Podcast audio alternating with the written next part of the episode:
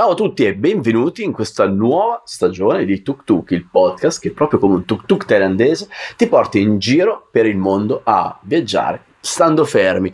Wanna go, ovvero i, le nazioni che vorrei visitare, i viaggi che vorrei intraprendere. In ogni puntata chiacchiero con un grande viaggiatore in merito appunto a luoghi che non ho mai conosciuto oppure viaggi itinerari che un giorno mi piacerebbe intraprendere. Iniziamo questa nuova stagione con il botto. Oggi un ospite davvero speciale perché prima di tutto è un amico, si chiama Fabrizio, ma è soprannominato Winky, surfista, scrittore, blogger, conosce mezzo mondo, è un personaggio che vi consiglio assolutamente di seguire. Oggi parleremo dell'Indonesia, un luogo che sembra strano dire che non l'ho visitato perché è nella, in cima alla lista dei desideri di qualunque viaggiatore backpackers. Tuttavia, per una serie di ragioni che poi adesso scoprirete, non ci sono mai riuscito ad andare. Oggi proverò a farmi convincere proprio da Winky. Pronti a salire sul tuk tuk? Yalla yalla, andiamo in Indonesia. Ciao Winky, come stai? Bagus, apa kabar? Salamat pagi. Sto molto bene Claudio, questo è il saluto indonesiano. Ah, ok, mi hai fatto la traduzione simultanea, siamo entrati proprio diretti all'argomento di oggi. Io sto bene, dai, tu allora mi hai detto bene in indonesiano, qualcosa in più. Adesso dove, dove ti trovi, Winky?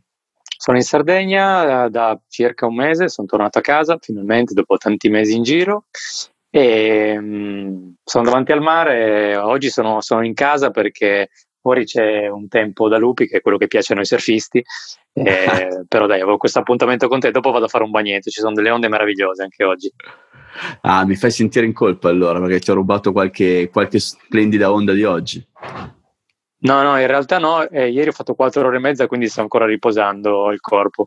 Poi lavoro un pochettino e più tardi vado a giocare con le onde. Grande. Allora, per chi non lo sapesse, così faccio una breve intro anche tua eh, per le persone che ci ascoltano. Winky è innanzitutto un surfista, un'anima libera, vero? E poi scrittore o dico prima scrittore e poi surfista anima libera? Ma per me sono solo titoli, va, va bene, poi anche mischiarli, in realtà sono, sono, sono, caratteristiche. Però ecco, diciamo che ho imparato a surfare le onde della vita e la scrittura è stata una conseguenza dei viaggi, quindi scrittore, viaggiatore, sono solo etichette, però sono alcune delle caratteristiche che mi porto con me da un po' di tempo. Adesso stai scrivendo un nuovo libro. Eh, quanti ne hai scritti per adesso? Allora, questo è il settimo e sarebbe wow. il sesto pubblicato. In realtà non lo sto scrivendo, ma lo sto trascrivendo, perché non so se te lo ricordi, io scrivo a mano. Quindi scrivo sì. a mano il libro, il manoscritto originale è pronto, è stato redatto durante il viaggio e adesso lo sto trascrivendo che è il lungo lavoro della trascrizione, quindi metterlo in formato elettronico sul PC. Vuoi raccontarci proprio brevemente questo viaggio di cosa, di cosa parla? Perché ci siamo tra l'altro incontrati sul cammino. Esatto, sì. E tra l'altro proprio tre giorni fa ho parlato del nostro incontro. Quindi sono partito dal Piemonte, dalla Val di Susa, la sagra di San Michele, per eh, attraversare l'Italia a piedi e riscoprire un antico cammino dimenticato, la via Micaelica, che in realtà parte da molto più lontano, parte dall'Irlanda, attraversa l'Inghilterra, la Francia, attraversava tutta l'Italia e, e da lì i pellegrini, i templari poi si imbarcavano per Gerusalemme. E io ho sentito in questo momento di fare questo viaggio a piedi per raccontare l'Italia, in un momento in cui i media si concentrano sulle brutture, io volevo raccontare le bellezze le genti, i popoli, le piccole economie, dagli B&B alle piccole aziende. Quindi un cammino attraverso l'Italia dal, dal Piemonte alla Puglia, questo proprio in breve. Poi c'è che molto bello. altro, ma era proprio... Ah, poi quando e esce quando il libro siamo... lo, lo, potranno trovare tutto nel libro. Eh, ov- ovviamente. E, e, poi qualche giorno fa trascrivevo la parte in cui ci siamo in- incontrati noi in Valtrebbia con Daniel e Mauro, e quindi eh, e eh, da poco ho rivissuto quelle emozioni, quegli incontri, che sono le cose secondo me più importanti dei viaggi, come ben sappiamo. Sì, sì, tra l'altro quel giorno è stato in un periodo in cui si erano appena allentate le misure, quindi stavamo lentamente riassaporando quella libertà che quest'anno è venuta molto molto molto a mancare insomma. Quindi ho un ricordo veramente nostalgico anch'io di quel giorno. A Bobbio, in Valtrebbia il Ponte sì. Gobbo eccetera assolutamente. Bellissimo. senti Invece oggi parliamo di un, di un luogo, eh, tutta questa nuova stagione di, di Tuk Tuk, il mio podcast, parla di luoghi o di itinerari dove, dove non sono mai stato, itinerari che mi piacerebbe fare un giorno nella vita e oggi parliamo di Indonesia. Ti faccio una piccola premessa mia personale, poi veramente lascio spazio a te. Allora, innanzitutto so che tu ci hai dedicato un intero libro, Garuda, quindi avremo tante cose di cui parlarne, però ti racconto che per me l'Indonesia è sempre stato uno dei posti che avevo tenuto in cima alla lista eh, dei posti da visitare, ma da tanto tempo, cioè stiamo parlando da più di dieci anni. Solo che c'è sempre stato un motivo o un altro per cui non sono riuscito ad andare a visitarla. Il primo momento più fattibile fu durante il Giro del Mondo senza aerei, che proprio l'Indonesia era un, un punto cardine importantissimo nel mio viaggio, che ho dovuto saltare perché trovai un cargo che da, da, Hong Kong mi portò fino a Brisbane, Australia, quindi ho tagliato completamente la parte delle isole indonesiane, ma vista la difficoltà di raggiungere l'Australia senza aerei, decisi di posticipare l'Indonesia. Poi, eh, rientrato dal Giro del Mondo, mi sembra di ricordare nel 2018 o nel 2019, eh, volevo organizzare un viaggio in Indonesia per poi eh, portarlo nei miei viaggi di gruppo e ci fu il terremoto per cui spostai semplicemente, vabbè, uh, forse è meglio andare in un momento più, un momento migliore, più adatto, anche perché insomma la popolazione locale non è in una situazione facile, andare lì a fare il turista non mi sembrava neanche di quello spirito e il gusto giusto. Dovevo andarci quest'anno, a luglio del 2020, però eh, le frontiere, il Covid non me l'hanno permesso. Insomma, Winky, che cosa mi sono perso? Devo perseverare in questo obiettivo o devo lasciar perdere? Eh, assolutamente. L'Indonesia è un posto molto speciale. È, è il luogo delle controversie, cioè dalla natura più contaminata all'affollamento, al traffico delle zone di, di, di Jakarta, di Bali. Quindi è veramente un micro e macrocosmo assieme. E quando parliamo di Indonesia parliamo di tantissime isole. Ok, quindi la prima cosa che mi sento di condividere è che ogni isola è a sé.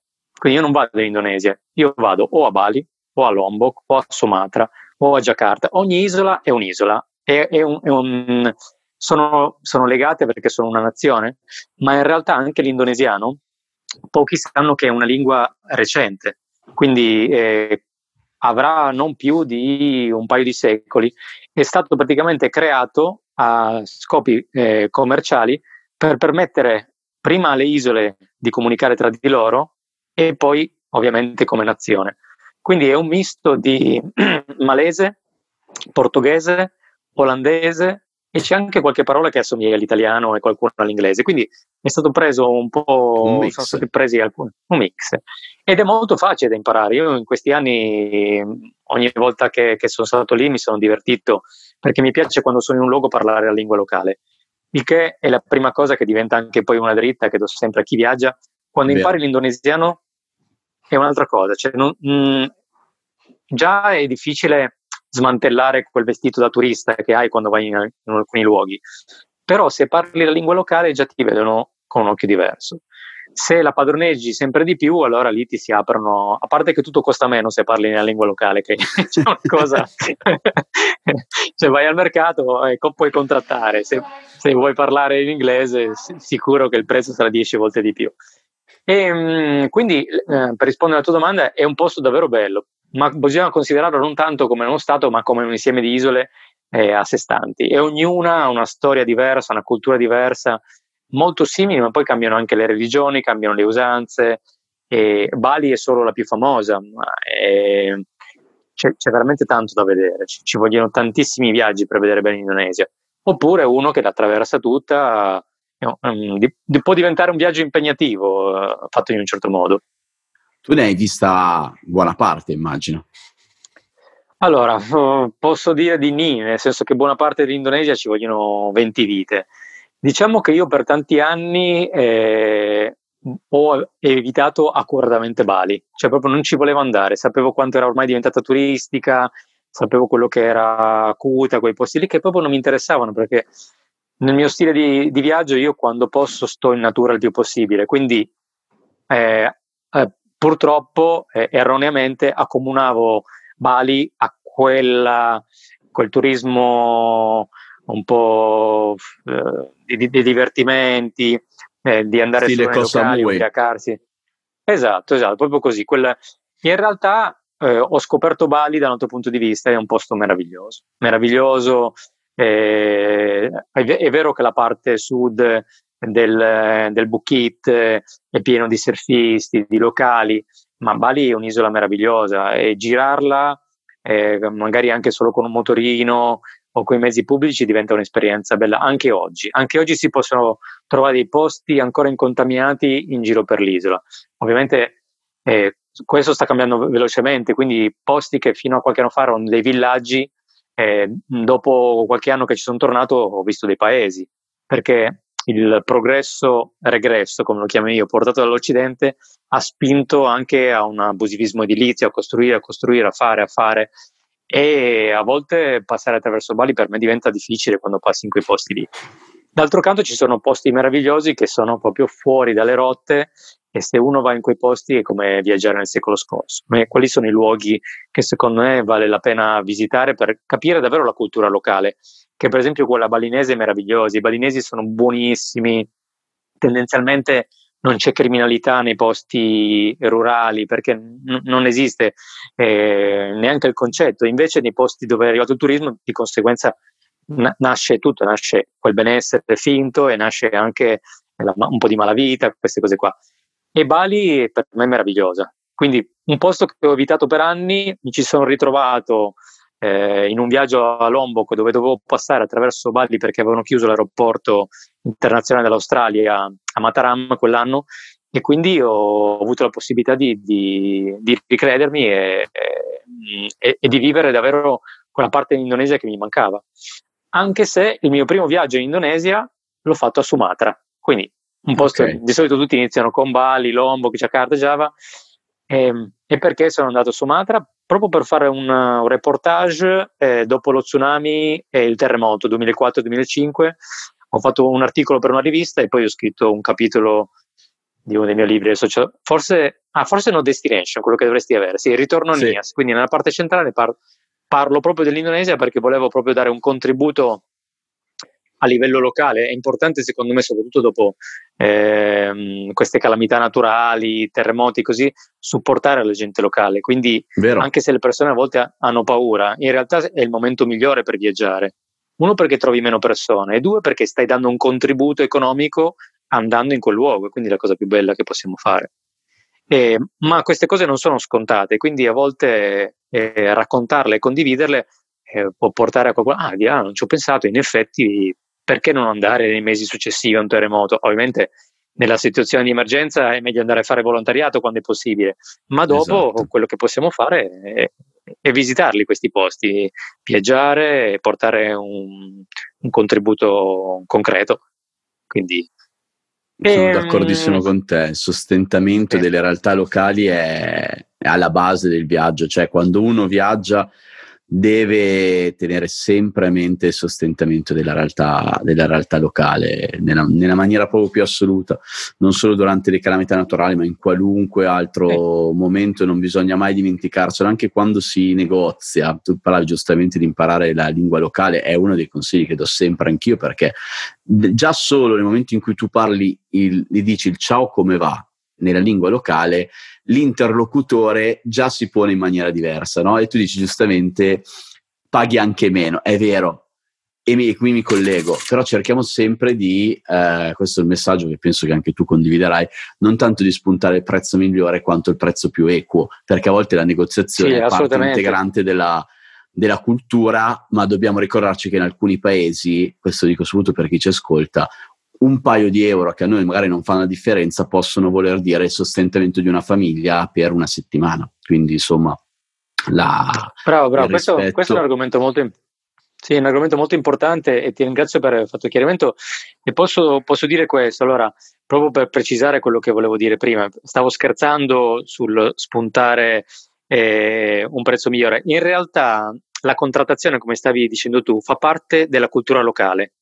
Sì. Quindi quell'atteggiamento di dire vabbè lo pago 10 volte di più e me ne frego di contrattare non va neanche bene perché ha creato negli anni, soprattutto in posti come Bali, che i prezzi aumentassero di 10 volte e poi che diventasse una pretesa vedere un turista e spennarlo.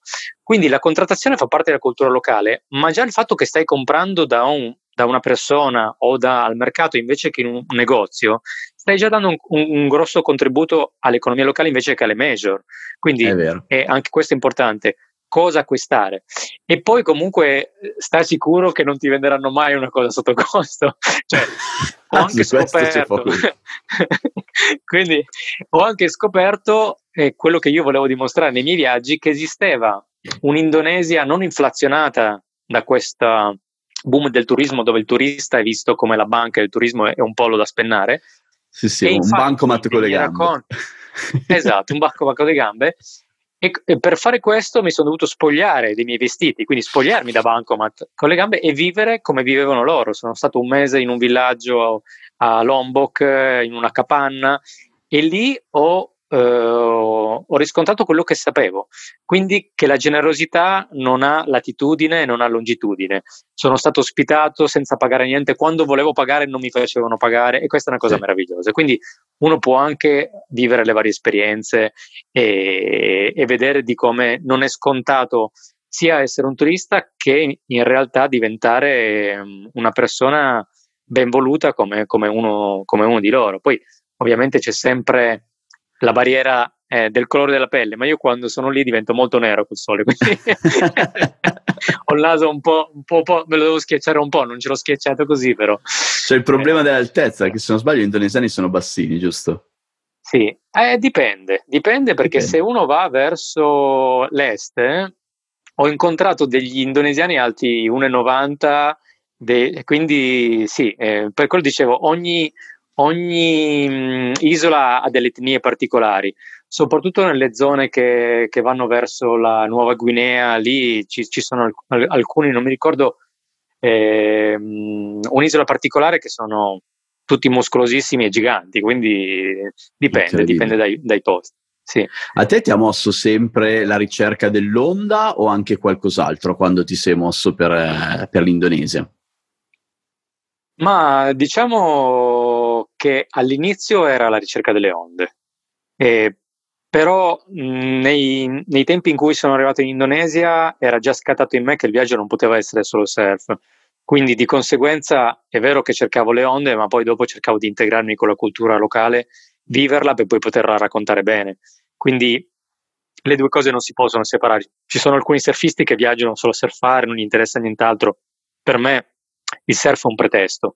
Potevo fare qualsiasi altra cosa, essere appassionato solo esclusivamente di fotografia, che era certo. per me un motore che mi avrebbe poi eh, condotto in, in, alcuni luoghi. Quindi quando vado in Indonesia è vero che vado lì, non dico principalmente, ma per, per le onde, ma poi c'è tutto un mondo che è la giungla, sono le persone, la cultura, il cibo locale, che, che, adoro. Io, ecco, un'altra cosa importante che invito a fare alle persone mangiare il cibo locale. Non dire che vado in Indonesia e mi mangio la pizza o mi mangio.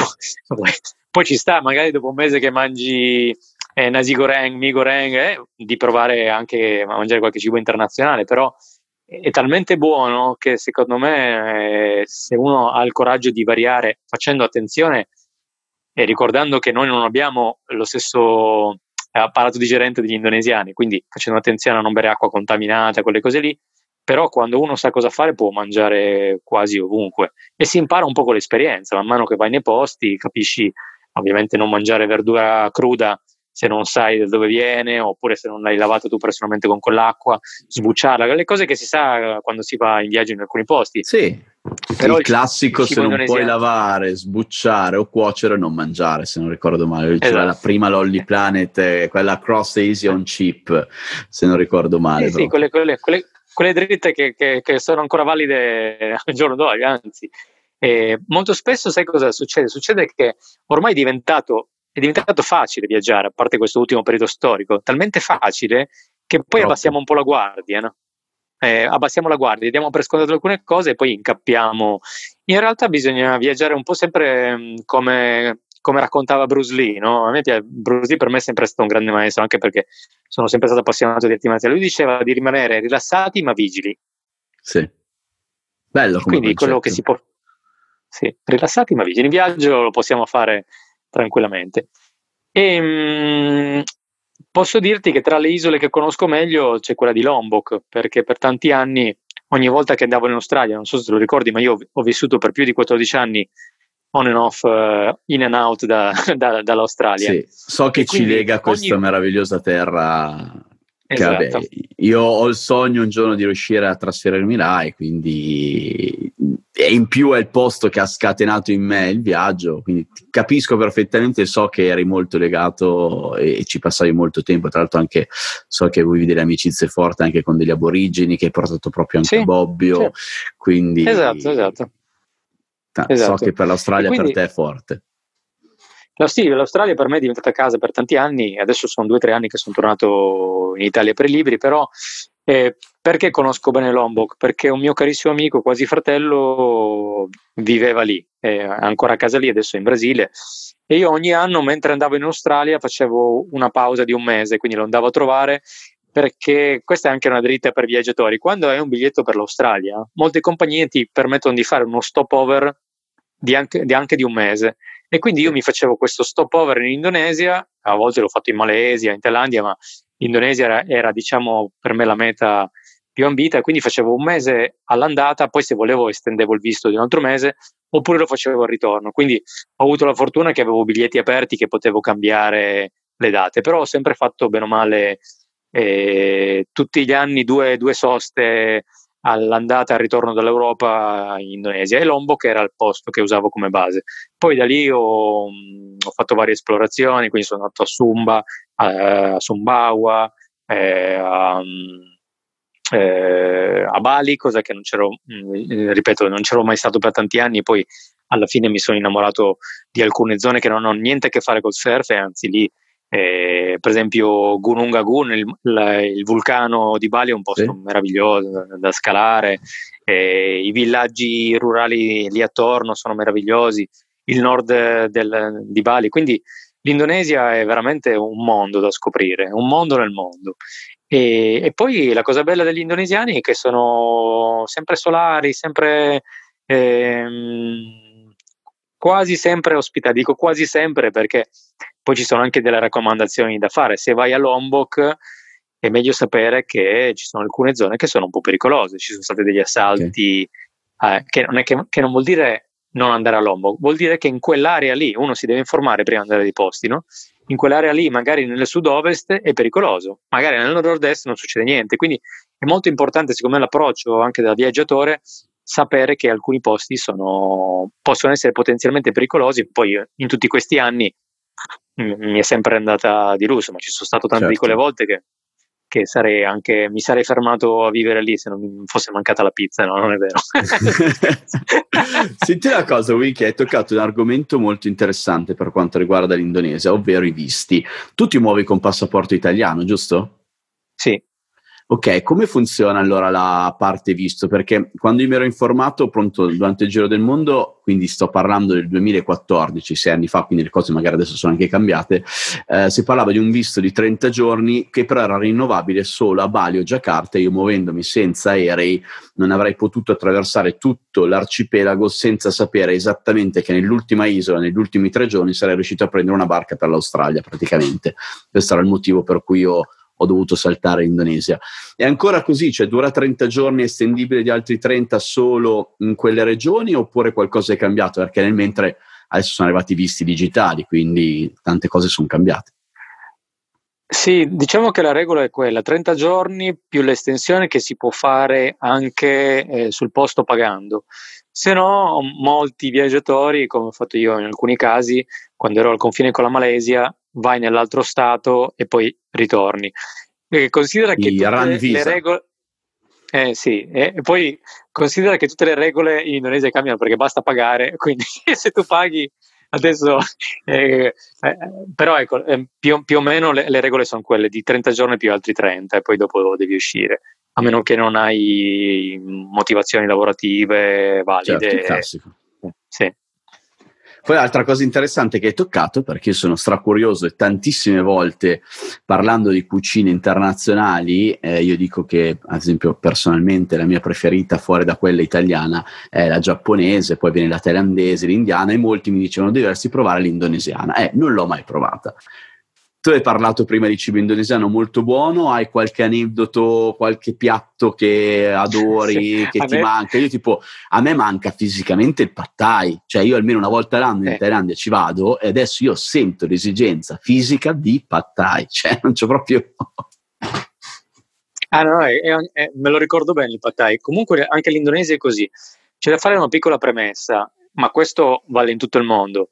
Se io parlo di nasi goreng, che è, è, letteralmente vuol dire riso fritto, eh, posso mangiare un nasi goreng, ma posso mangiarlo a 10 livelli diversi. E dove vado a mangiare che è importante. Certo. Quindi io negli anni, più che individuare un piatto in particolare, ho individuato dove andare a mangiare quel piatto e ci torno apposta. So che il nasi champur che fanno da Carlita, adesso per dire, a Lombok, è meraviglioso, ok? Da quella mamma lì che so che quel chiosco è sempre così. Quindi secondo me eh, la, la, cucina indonesiana va, va, proma, va provata. È davvero economica, davvero davvero economica. E devo dire la verità, ho anche provato alcune cucine un po' contaminate, tipo che ne so, c'è un francese a Lombok che ha aperto il suo warung di cibo biologico e anche lì la qualità eh, degli ingredienti usati, che vuol dire tutto e niente, biologico può, c'è, c'è un mondo da, da, da raccontare, però perché lui si coltiva personalmente quelle cose lì, ho trovato delle cose ottime. Quindi anche un sacco di sperimentazione all'interno delle stesse culture. Allora, ehm, mi piacciono tutti i, i, piatti indonesiani.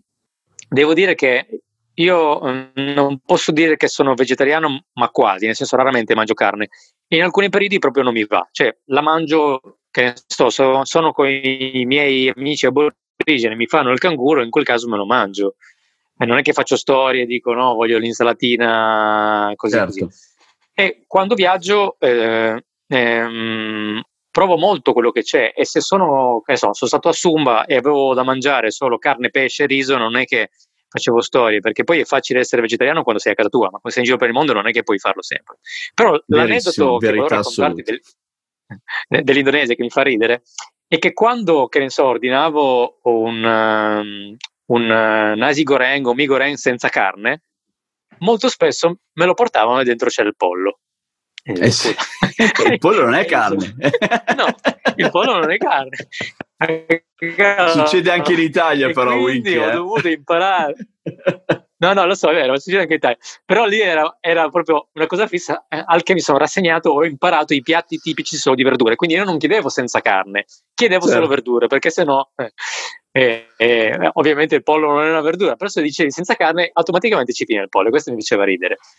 Eh, Ascolta, ma com'è è... tipo il piatto tipico? Nel senso che stiamo parlando proprio di immaginiamoci proprio di persone che non abbiano mai sentito ah, parlare. Ah, certo, di... certo. Eh, cioè, eh, cosa mangiano loro di base? Allora, Facciamo, facciamo un esempio, il, il, piatto classico, il nasi goreng di cui ho parlato, è sì. un riso, è un riso eh, saltato che può essere fatto con verdure e quindi un, un po' per paragonarlo mh, mm, non c'è, a, a, un riso alla cantonese, no? per avere okay. un po' che è più, è più, è più famoso in, eh, anche in Occidente. Che e sai che in Cina tante... non esiste il riso alla cantonese. Ma certo che lo so, perché però gli italiani conoscono il riso alla cantonese. o anche gli involtini un... primavera, che in realtà sono thailandesi, non sono cinesi. Esatto. Quindi è, è bellissima questa cosa. E per raccontare una sigurè assomiglia un po' a un riso alla cantonese con varie varianti. C'è chi lo fa al pomodoro, a Lombok nel sud l'ho, l'ho mangiato il pomodoro e quasi sempre se uno non decente te lo ritrovi praticamente con un uovo fritto sopra. Quindi un riso con verdure o può essere a volte con pollo o con, con manzo, con, con, con varia carne, con se, quasi sempre... È piccante se lo vuoi piccante, perché a differenza dipende anche lì dai posti. Per esempio, a Bali non mangiano così piccante come mi è successo di trovare in Sri Lanka, dove okay. se non avevi il riso per spegnere l'incendio nei ristoranti non turistici morivi per, per eh, ustioni. E ehm, a volte c'è, c'è, quasi sempre le salsine a parte, quindi la salsina di peperoncino che te la portano a parte. Okay. Non so se è stata una cosa ehm, mh, mm, di conseguenza al turismo, le persone magari non mangiavano e hanno separato il piccante dal, dal, piatto originale, però raramente ho trovato piatti davvero piccanti come per esempio in India o in Sri certo. Lanka. E, ed, è, ed, è, molto, molto buono. Poi ecco, il nasi goreng sono un po' i noodles, in, eh, eh, no, il mi goreng, il nasi goreng è il riso, il mi è un po' i noodles fatti alla stessa maniera. Quindi le ricette sono molto semplici. E poi ci sono delle cose mh, mm, che Immagino ho... ci sarà tanta frutta tropicale perché vista la latitudine. Ecco, ecco, volevo dire proprio quello. Io quando vado in Indonesia potrei vivere solo di frutta. Ci sono delle, dei frutti meravigliosi tipo il dragon fruit. Uh, che, buono! Davvero, ecco, quello, buono. quello, lì è, è, è, di casa e quei dragon fruit lì sono davvero buoni. Cioè anche sì. lì all'inizio ho capito che deve essere maturo perché se non è maturo non è... Lì sono viola o bianchi dentro? Ci sono sia fucsia che, che bianchi, entrambe ci sono. Ok. E poi, vabbè, le banane che ci sono lì sono un altro pianeta, e il mango. Ecco, Madonna. il mango, ciao.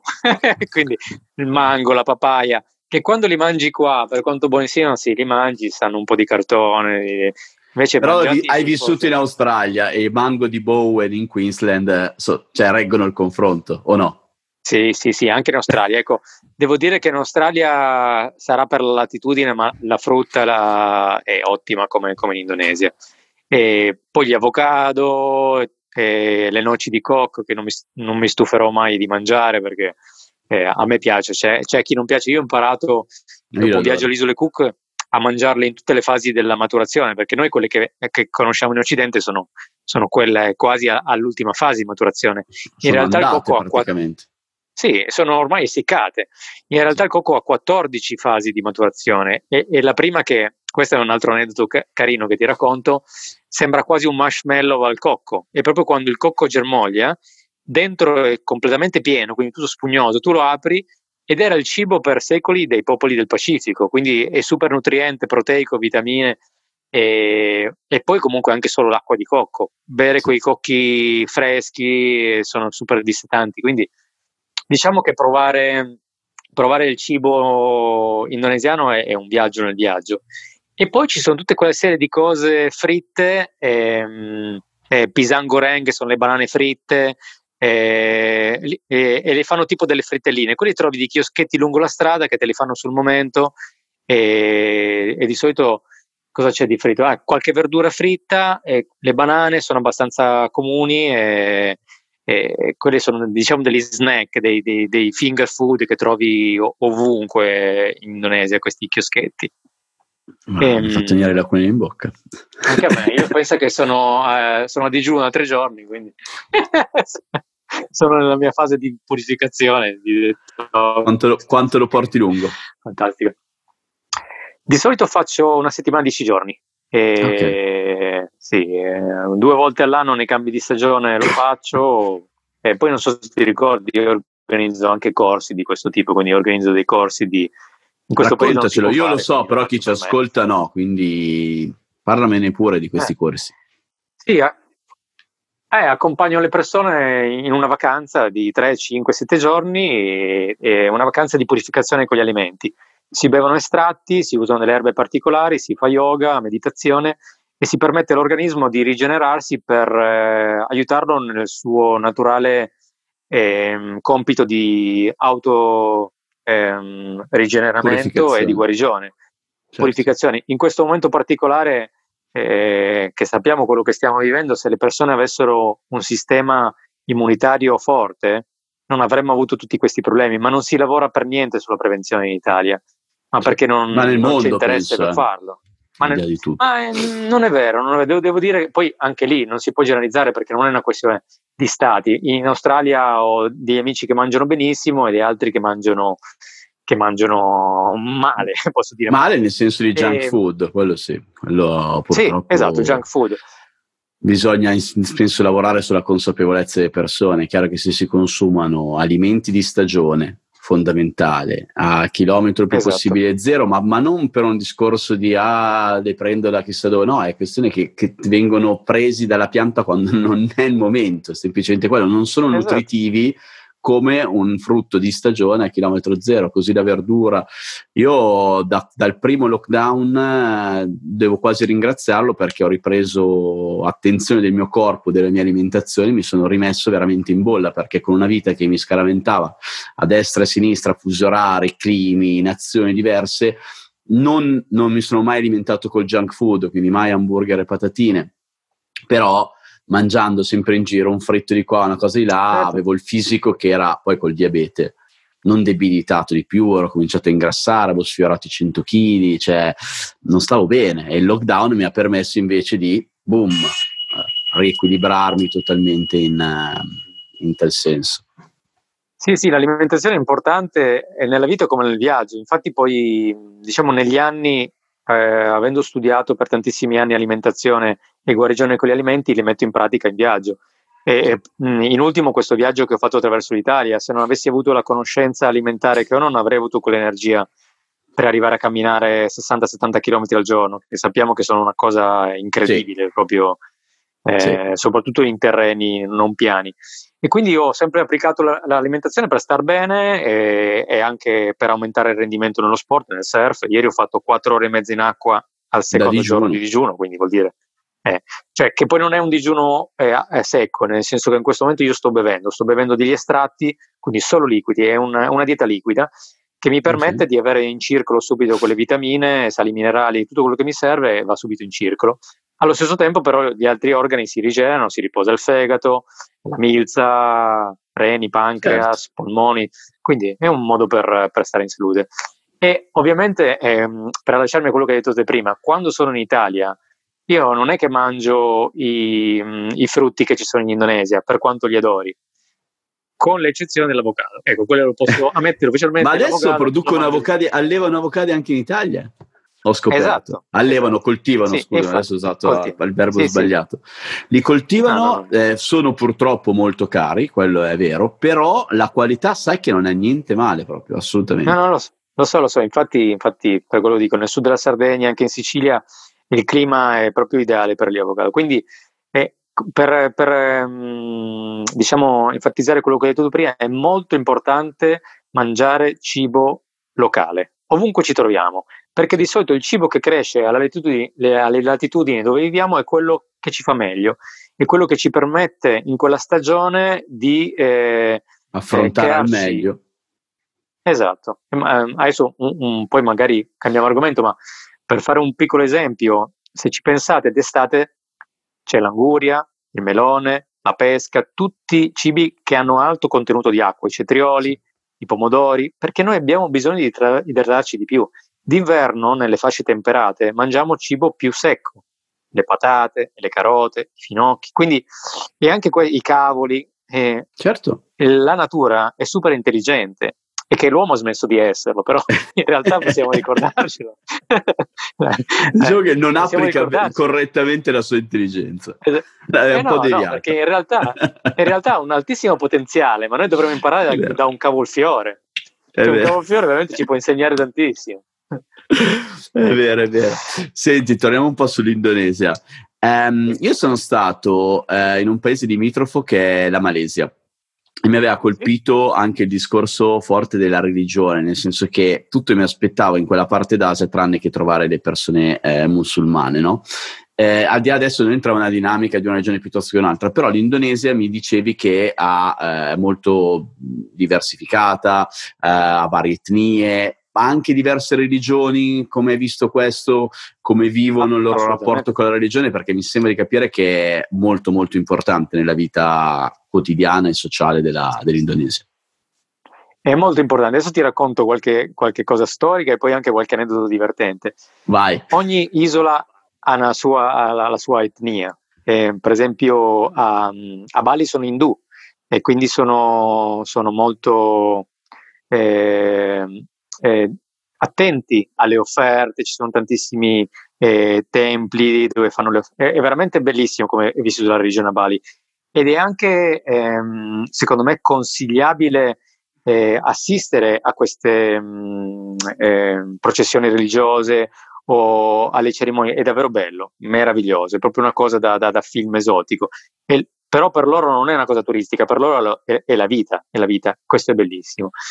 E sono stato, mh, mm, eh, una volta sono finito, eh, mi pare che si chiami il, Bor, il Borong, che è una, è una manifestazione religiosa degli, degli, spiriti ancestrali. Quindi diciamo ehm, che ci sono ancora mh, le credenze de, degli spiriti ancestrali e queste manifestazioni praticamente fanno delle, rivivono, sono delle rivisitazioni di quello che è praticamente il rapporto uomo-spirito, ma sono davvero toccanti. Un, mm, cioè, non posso fare un paragone, ma adesso mi trovo in Sardegna, un po' come andare a vedere i mammutones a Mamoiada, quindi vedere queste maschere allegoriche che, che, sono, che arrivano, cioè, cioè, sì, queste, queste, manifestazioni sono fatte con un pathos talmente, talmente alto che non puoi non venire coinvolto ed è, ed è, bellissimo. Mi è successa una cosa meravigliosa proprio a Bali, ero, ero nell'est dell'isola, adesso non mi ricordo esattamente, forse a Padambai, qualcosa del genere. E hai beccato la processione sarda. No, no, no, per, no indonesiana.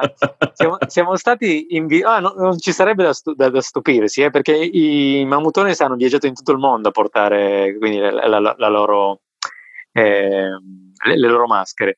E quindi a Bali ci ritroviamo, ero con, con, la, con, la, mia ragazza, eravamo in questo piccolo paesino e, ci, e, ci, e veniamo invitati a una manifestazione, il Borong, quindi queste danze e scopriamo che una volta che eravamo seduti lì in prima fila, non ci potevamo alzare fino alla fine della, della cerimonia. Solo che a un certo punto entrambi ci scappava di fare la VP. è stata una cosa tragicomica perché non ce la sentivamo proprio di alzarci. Ci è capitato anche a me in Mauritania, uguale, ero in un rituale arabo con questa musica e mi aveva ceduto il posto l'imam, che è l'equivalente del eh, vescovo nostro, quindi cioè non potevo alzarmi, questi mi guardavano, il giorno dopo sono finito pure nella televisione locale e mi scappava anche a me, ho avuto lo stesso identico tuo problema. Tu come l'hai risolto cortesemente? No, beh, l'ho tenuto fino alla fine, ma è una cosa tragica perché sai, cioè, un conto tenerla per dieci minuti, mezz'ora, ma diventava un'ora, un'ora e mezza questa cerimonia che fino a noi stavamo malissimo e non potevamo fare nulla perché quindi niente, non l'ho risolta. Poi siamo andati in bagno quando è stato possibile, è stata una cosa incredibile. E tornando al discorso della religione, per esempio a Lombok sono musulmani, la maggior parte, perché poi ci sono percentuali, che ne so, eh, certo. ehm, principalmente ecco, a Bali, quindi sono indù, principalmente a Lombok sono musulmani, poi se non sbaglio c'è una piccola parte buddista e una piccola parte eh, cristiana. Quello che mi ha stupito è trovare il, il, cristianesimo diffuso in molte isole, per esempio a Sumatra, eh, nella parte nord dell'isola, sono tutti cristiani, a Sumba, okay. dove siamo stati, sono cristiani. A um, Sumbawa e a, um, e a Lombok sono principalmente musulmani.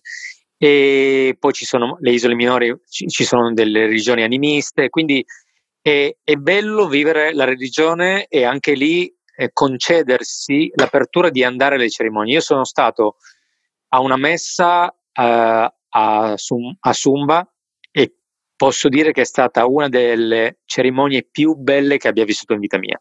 Ma è una cosa che non posso descrivere. Sì. Lo racconto in Garuda, proprio c'è un capitolo dedicato perché sono rimasto. Cioè, io posso dirlo apertamente: non vado a messa in Italia, vado nelle chiese, ma non vado a messa. Vado nelle chiese a pregare, a meditare, soprattutto quelle antiche, come è successo in questo viaggio attraverso l'Italia, perché ho, non ho molta fiducia nella religione. Non che non creda in Dio, ma non ho fiducia nella certo. religione. L'interpretazione e... della. Esatto. Poi però eh, darsi la libertà di vivere queste cerimonie, che sia cristianesimo, che sia musulmani, che siano...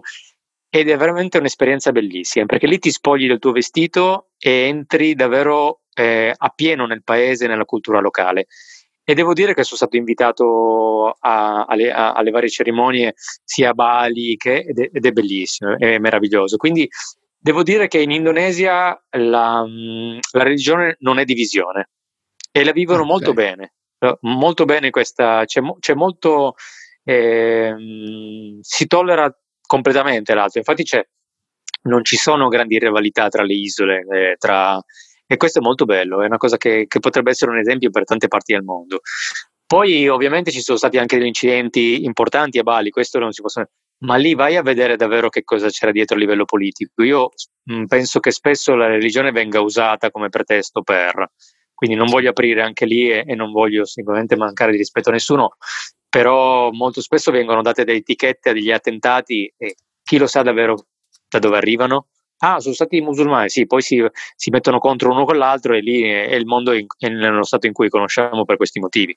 In certo. realtà devo dire che la religione è vissuta in modo molto molto bello lì, quindi è, è un aspetto è un aspetto importante. per esempio, mi ricordo un altro aneddoto eh, legato al cristianesimo a Sumatra. Sì. La prima volta ecco, mi sono stupito perché ho trovato, immagini, arrivi a Sumatra, un posto che immagini selvagge, immagini, e trovi tutti cristiani. Ma che è successo? È successo che mh, alla fine del, se non sbaglio, del 700, inizio 800, molti missionari sono andati in queste isole a portare la religione cristiana. E devo dire che in, alcuni casi, in alcuni casi è stato anche un bene, perché prima erano tagliatori di teste, quindi soprattutto a, al centro di Sumatra, Lake Toba, e per loro era normale tagliare le teste ai nemici. Eh, ed è una cosa che Però, per noi eh, quindi, ospitalità quindi mi, sono ritro- sì, mi, sono ritro- mi, sono ritrovato in alcuni villaggi dove fino a qualche secolo fa erano tagliatori di teste ed è impressionante e con l'avvento della regione cristiana hanno cambiato un po' le credenze e devo dire la verità che adesso non le tagliano più, quindi è anche una buona notizia questa. Senti, no, proprio in ecco... ambito religioso, prima hai citato le maschere, le maschere indonesiane sono molto famose. Eh, Mamma mia, che bellezza. Tu anche qua hai qualche aneddoto, qualcosa da raccontarci, anche qua ovviamente ricordiamo che è bene prenderle nei mercati, è bene prenderle nella bottega locale e non nel negozio di souvenir all'aeroporto, insomma sempre per favorire la realtà locale. Assolutamente, se riusciamo a prendere da chi, da chi li produce è la cosa migliore che possiamo fare e non, non ci vuole molto. Allora, le maschere sono molto importanti soprattutto a Bali. E nelle altre isole non hanno questa importanza, almeno in quelle che ho visto io.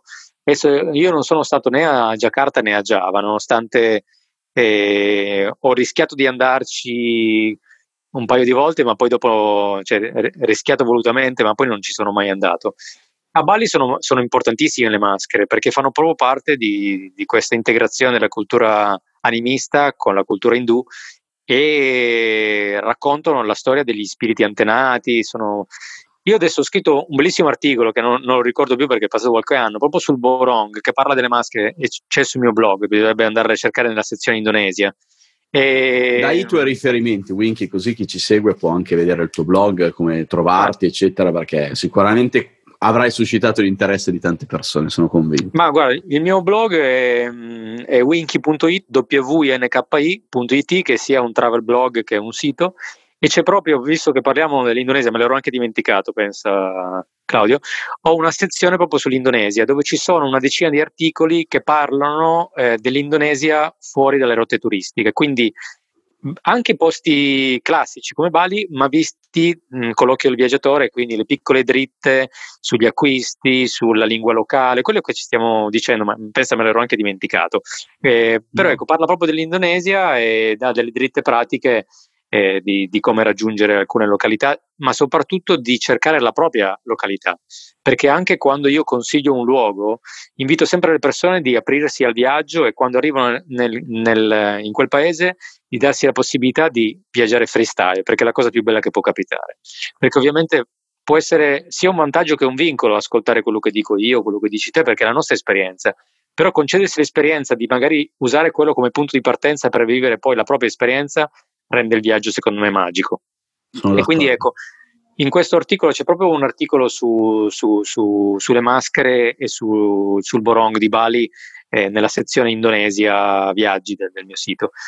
E, um, una cosa molto importante a cui tengo, per esempio, che tra le condivisioni, è eh, l'approccio da usare quando si va in questi luoghi per non inquinare. Perché, per esempio, per, eh, per decenni la plastica è diventata un problema immenso, soprattutto in Indonesia, nei posti come l'India. Devo dire che negli ultimi anni ho visto un cambiamento. È nata un'associazione, poi sicuramente ne, ne sono nate tante, No Plastic Fantastic, anche bellissimo il nome, proprio di balinesi a Bali, e hanno iniziato a fare la raccolta della plastica, hanno iniziato a riutilizzare la plastica, ma secondo me eh, adesso do- dovremmo pulire quello che abbiamo sporcato, ma possiamo anche evitare di sporcare ulteriormente. Quindi un piccolo suggerimento, quando vado eh, in Indonesia, invece di comprare le bottiglie d'acqua nella plastica, compro un gallone da 18 litri e poi lo, lo cambio di volta in volta.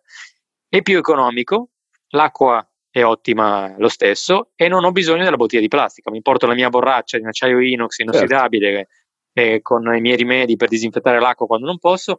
Poi ovviamente non è sempre facile, ci sono posti dove è difficile eh, trovare l'acqua, ma ormai a meno che non vogliamo fare delle, delle, esperienze super adventure, allora in quel caso siamo già organizzati perché abbiamo quella preparazione di usare dei filtri alla ceramica, non abbiamo bisogno di queste cose qua, però questa è una dritta un po' per tutti. E la stessa cosa tornando al cibo, quindi cercare di non comprare cibo confezionato, che senso ha? Per la paura di non essere contaminato? Se io mi faccio un'idea e so che quel cibo cotto è sicuro, non ho bisogno di andare a comprare quella cosa da McDonald's o, da certo. qualsiasi certo. altra catena che, che, comunque cibo no, di bassissima Non è contaminato di, di, batteri, ma è contaminato da altre cose. Quindi. Esatto, quindi, quindi ecco, mh, concedersi la libertà e, e, il, e, il, lusso di mangiare cibo locale una volta riconosciuto cosa evitare, cosa non fare, ma ormai ci sono tante di, di quei, di quei vademecum su come star bene nei posti anche più, più impensabili. Che, che, quindi ecco, sono piccoli spunti che mi piace dare, quello della plastica. E, guarda, negli ultimi anni è diventato imbarazzante surfare, per esempio, anche solo a um, Canggu, posti famosi per il surf, perché vedi galleggiare di qualsiasi cosa in acqua. Posso, posso dirlo chiaramente che, che è diventato triste e so che è nostra responsabilità da viaggiatori e anche eh, nel nostro caso anche da influencer dare un messaggio di ovviamente eh, da dove arriva questa plastica? A- arriva dai fiumi, arriva molto certo. spesso, non è, non è detto che, che, siano i turisti a sporcare, però ognuno ha il proprio footprint, no? la propria impronta eh, che eh, lascia quando comunque viene. l'Oriente guarda tanto l'Occidente e questo penso che anche la realtà locale magari eh, povera e ignorante nel senso che non ha avuto una cultura, non ha avuto un'educazione scolastica e quindi di capire certe cose ci osserva e come ci osserva a manovrare un cellulare ci osserva anche nel prendere il rifiuto e riporlo dove deve essere messo quindi il nostro atteggiamento è fondamentale anche per eh, dare l'esempio in qualche modo, perché esatto. sennò se noi ci comportiamo male, loro si sentono autorizzati poi a farlo, no? in un atteggiamento anche un comportamento sì, sì. di protesta piuttosto che di emulazione. Ci sono tutti questi aspetti da, da tenere in considerazione, via. No, assolutamente, anche molto spesso ho sentito persone che denigravano, dicevano ah ma quelli sono, sono, dei selvaggi, sono... io non do la responsabilità alle culture locali, diciamo che tutto l'inquinamento arriva dall'Occidente e come dicevi certo. te prima eh, il, la considerazione che faccio spesso è che fino a vent'anni fa loro prendevano le noci di cocco o le bucce di banane e le buttavano così perché non avevano bisogno di altro. Sono arrivati gli imballaggi, per loro c'è un, c'è un gap cosa. culturale. La stessa certo. cosa, quindi non, e, e, anche un'altra cosa molto importante è negli acquisti. Se io compro un gallone da 18 litri invece che la bottiglia d'acqua, il locale mi vede e dice: Ma perché preferisce quello invece che la bottiglia? Una, due, tre volte. Quindi con gli acquisti noi diamo un, un chiaro segnale ah ma io preferisco le banane eh, sfuse che quelle confezionate. Ma cavolo, allora te le faccio trovare sfuse. Capito? Quindi certo. negli acquisti noi stiamo dando un segnale un messaggio importante, quindi anche questo è. D'accordissimo. Senti, Winky, guarda che è quasi già un'ora che ne stiamo parlando, è proprio è volata completamente. Wow. Io eh, volevo farti un'ultima, un'ultima domanda in tema sempre Indonesia. Ed è questa, uh, dimenticati che stai parlando con me, che comunque vabbè, ho, ho, girato molto il mondo, eccetera, e come te mi piace avventurarmi anche all'avventura, pianificare il meno possibile.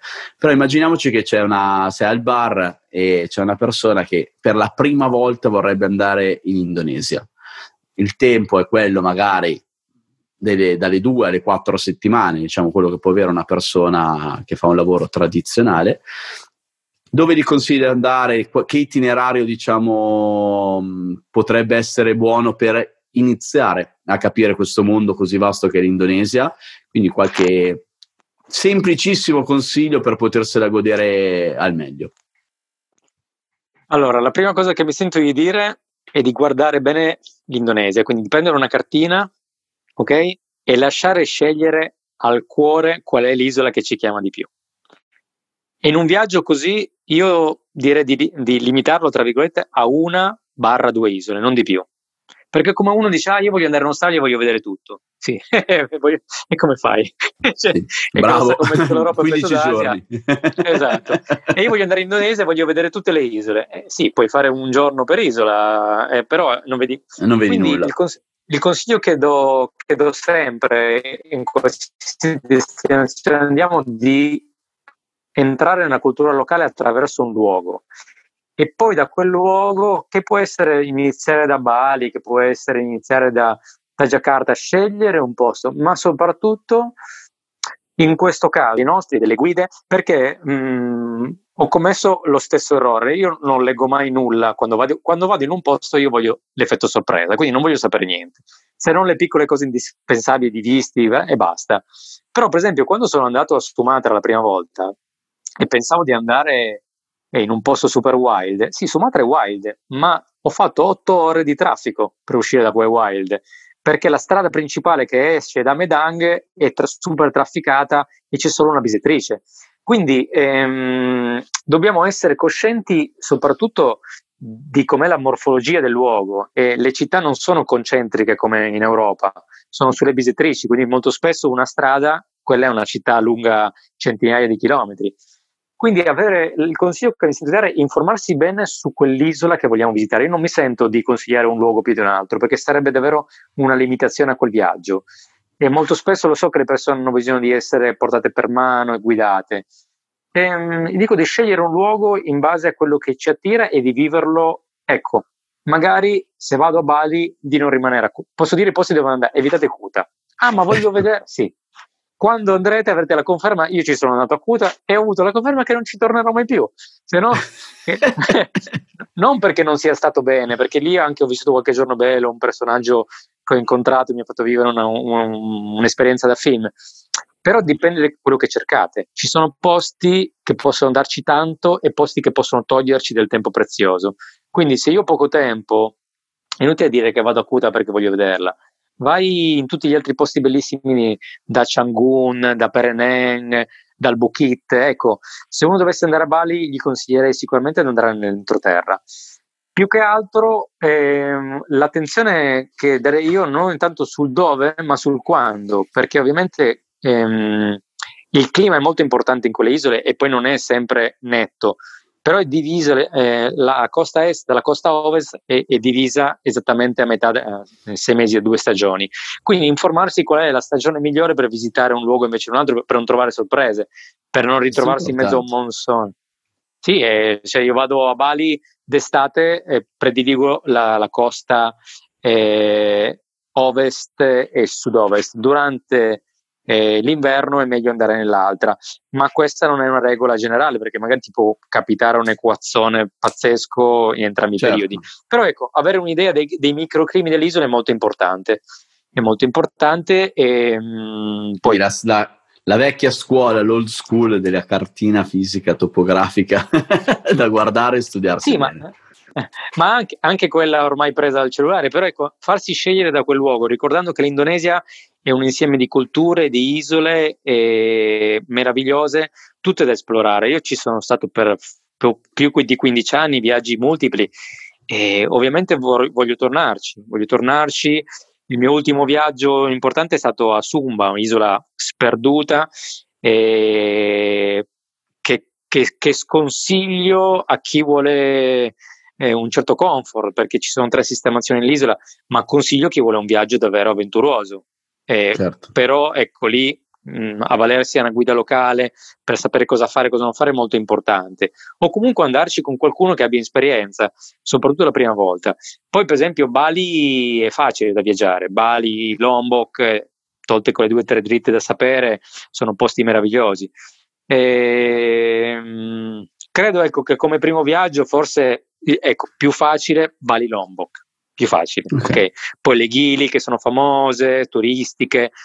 Poi bisogna vedere quanto uno vuole scostarsi dall'aspetto di turista e addentrarsi in quello da viaggiatore, che ne avremo parlato migliaia di volte di queste differenze. sì. Possiamo essere anche entrambi, eh? possiamo fare, non è che bisogna essere, sì, possiamo sì, fare un po' i turisti e, e, poi dopo diventare più Basta viaggiatori fare tutto con consapevolezza. Esatto, qua, esatto. alla fine. Senti, hai citato un luogo, poi veramente chiudo, è le Gili Islands. Io le avevo sentite anni e anni e anni fa come appunto questo nuovo paradiso anche dei backpackers, eccetera. Ultimamente le ho sentite un po', passatemi in termini, sputtanate. Uh, tu le hai cominciate a vedere quando ancora non le conosceva nessuno, le riviste adesso, sai la differenza, oppure le hai viste solo adesso come hai fatto con Bali? La tua impressione sulle Gili e poi davvero, giuro che chiudiamo. Allora, devo essere sincero, quando sono andato in Indonesia ormai era tardi per le ghili, erano ormai troppo, troppo famose, quindi Diciamo che l'Indonesia un po' più autentica dobbiamo andare almeno 30 anni fa. Poi 20 anni fa era un po' meno inflazionata, ma negli ultimi 10 anni. Però io sono sicuro che anche le ghili, se uno ci va in un certo modo, riesce a trovare quell'angolo di paradiso che magari non si immaginava. Ovviamente non posso andare con il gruppo turistico bla bla bla e pretendere di vedere, perché ti porteranno a fare esattamente le stesse cose che faranno tutti. Ma un viaggio fatto con te, fatto con me, fatto con tanti viaggiatori, ho fatto anche con una guida locale, ma che deve essere più forse un amico che una guida, perché le guide ti portano a vedere sempre gli stessi posti, può diventare anche nei posti super turistici, eh, secondo me un'esperienza che vale la pena di essere, vale la gioia di essere vissuta, non la pena. Oh, oh, sto lavorando molto sull'etimologia del termine, quindi vale la pena non lo uso mai, uso vale la gioia, vale la gioia di essere vissuta. Bello. E, mh, mm, quindi sì, mi sento di dire che anche nei posti più inflazionati ci sono delle, delle chicche che aspettano di essere colte. Bene, Winky, io ti ringrazio davvero, è stata una chiacchierata ultra piacevole. Mi hai definitivamente convinto su Indonesia. No, scherzo, già ero bello convinto, però queste cioè, chiacchierate non fanno. No, no, però queste chiacchierate fomentano. In questo momento ci permettono un po' di viaggiare con, con la mente. Ti ringrazio davvero tanto, Winky. Spero di abbracciarti presto, perché vuol, perché vuol dire che sarà anche finito questo periodaccio. E buona vita. Ricambio, grazie per la bellissima chiacchierata. E chi lo sa, magari potremo andare assieme in Indonesia. Volentieri, bravo. Questa mi sembra un'ottima idea.